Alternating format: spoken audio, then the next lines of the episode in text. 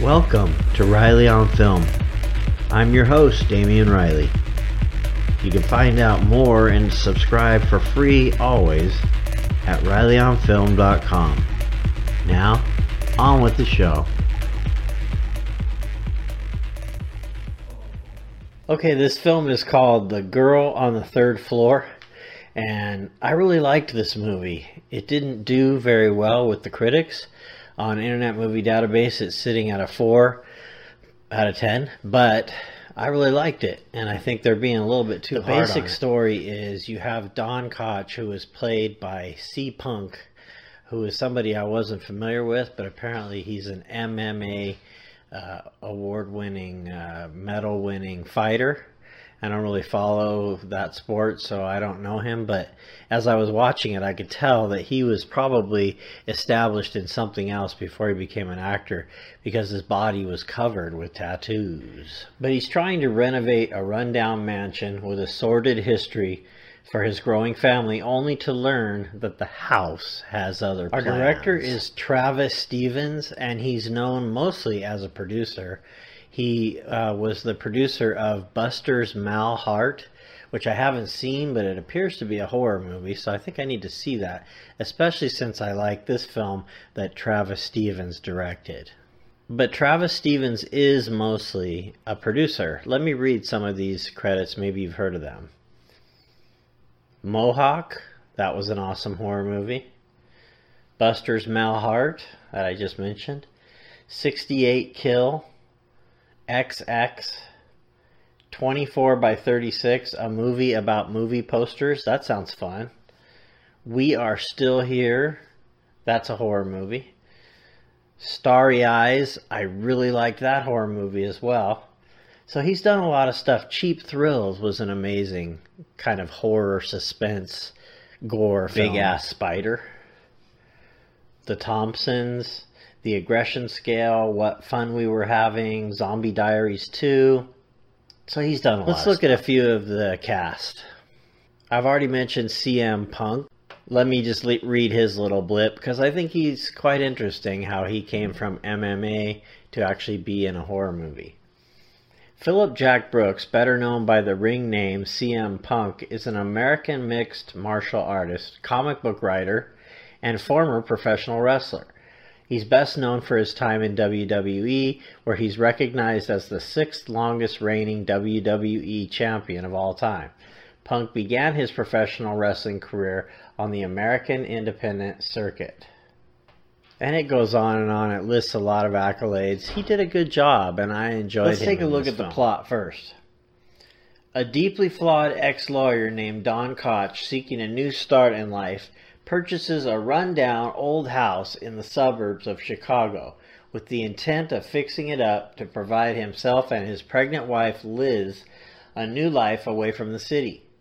He moves into the home ahead of her along with his dog Cooper determined to begin renovating without professional help. He learns through his neighbors that the house has a sordid past and begins experimenting supernatural events within the home. And it is kind of creepy because there's this one very attractive actress who keeps coming up to talk to him while he's working on things, seemingly flirting with him, but you don't don't really get that for a while. But when she starts full on just asking to sleep with him, he can't resist. So this is actually a, a, major flaw in this character because he keeps communicating back with his wife, who is pregnant, about nine months pregnant, and he's insisting upon doing the work there all by himself. So you think he's kind of the man, with all the tattoos and everything, which is when I knew he probably wasn't just a regular actor, but maybe a crossover person, uh, somebody like Henry Rollins, because actors don't generally tattoo their whole body. Well, sure enough, I was correct, and it's uh, C Punk. Who we've talked about, who was a WWE. Nearly champ. every detail that Don attempts to change within the house appears to be haunted and bleeds when touched. The house leaks oily fluid from every pipe. Marbles appear randomly as a signal for the supernatural, and the bedroom ceiling collapses, revealing a viewing platform in the attic and a room covered with child's paintings. Don's neighbor Ellie, a pastor at the nearby church, warns him to leave, but he persists.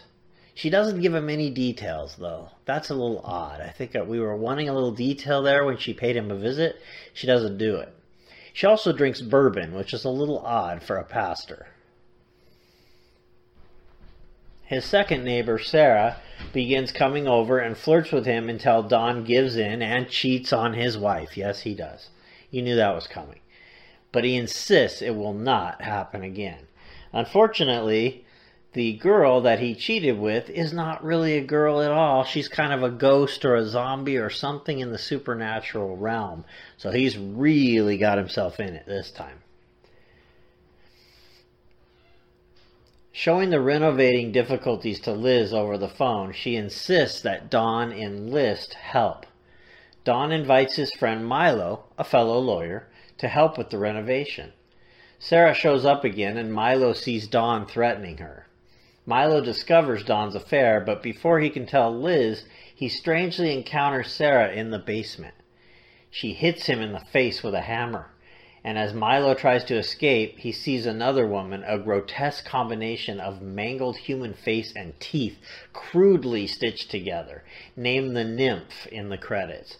And this very creepy, I'll call it a creature, but it's actually a beautiful woman's body with this creature face and the teeth sticking out. It's just so nasty and gross and actually pretty well done uh, for a horror film because that's the kind of stuff you want, right? Well, as he's cheating on his wife, this horrifying face with the teeth and everything and the grotesquerie, all the yucky stuff, it just keeps showing up on the face of the woman who is writing him and having sex with him.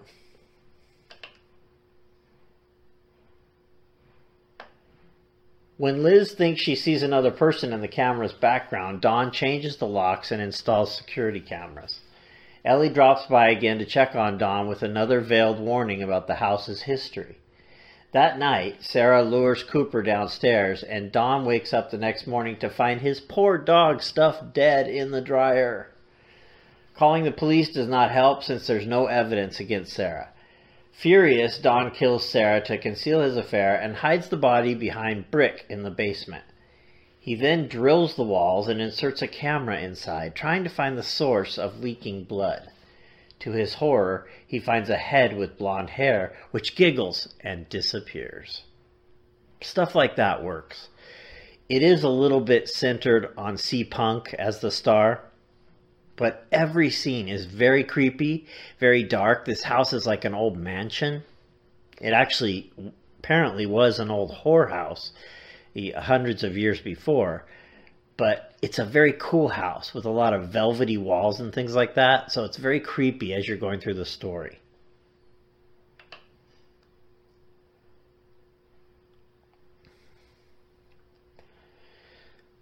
So from there, you see a lot of stuff happen, and you don't see much development of C Punk. You don't see much development of anybody. It's just a standard haunted house with a lot of sex thrown in and some violence as well.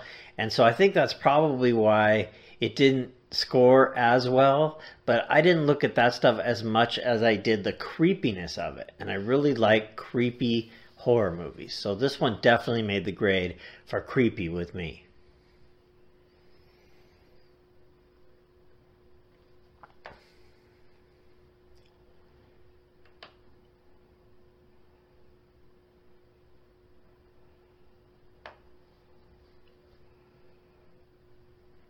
I think it's probably one of the worst endings you could have given it, but I'll go ahead and discuss it, even though I'm not focusing on what I didn't like, because there's a lot here not to like. That's why I got low scores.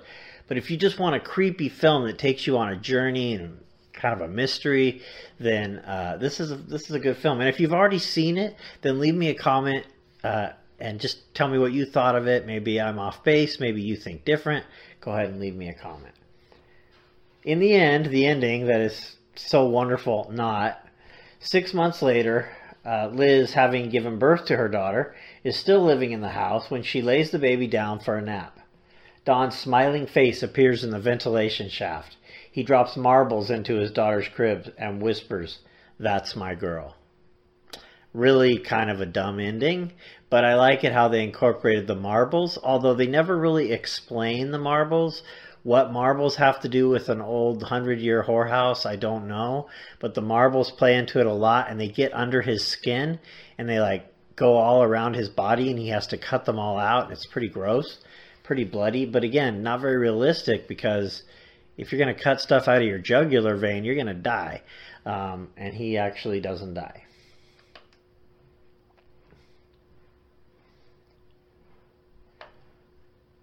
So I will mention uh, these three female actors that really did a good job. Sarah Brooks uh, was uh, played Sarah Yates, her same name. Uh, Elissa Dowling played Sadie, and Karen Woditsch played Ellie Mueller. And I thought that those three did a really good job. They were very well cast. They worked well with C Punk, although C Punk didn't really interact with too many people in this film. He's mostly just working on the house before he sort of disappears from sight. So, I gave this film a 6 out of 10, which is a lot better than the 4 out of 10 that Internet Movie Database currently gives it. I think it's worth watching, and I think you'd enjoy it. Thank you for listening to Riley on Film. I'm your host, Damian Riley. You can find out more and subscribe always for free at rileyonfilm.com. Now, have a great day.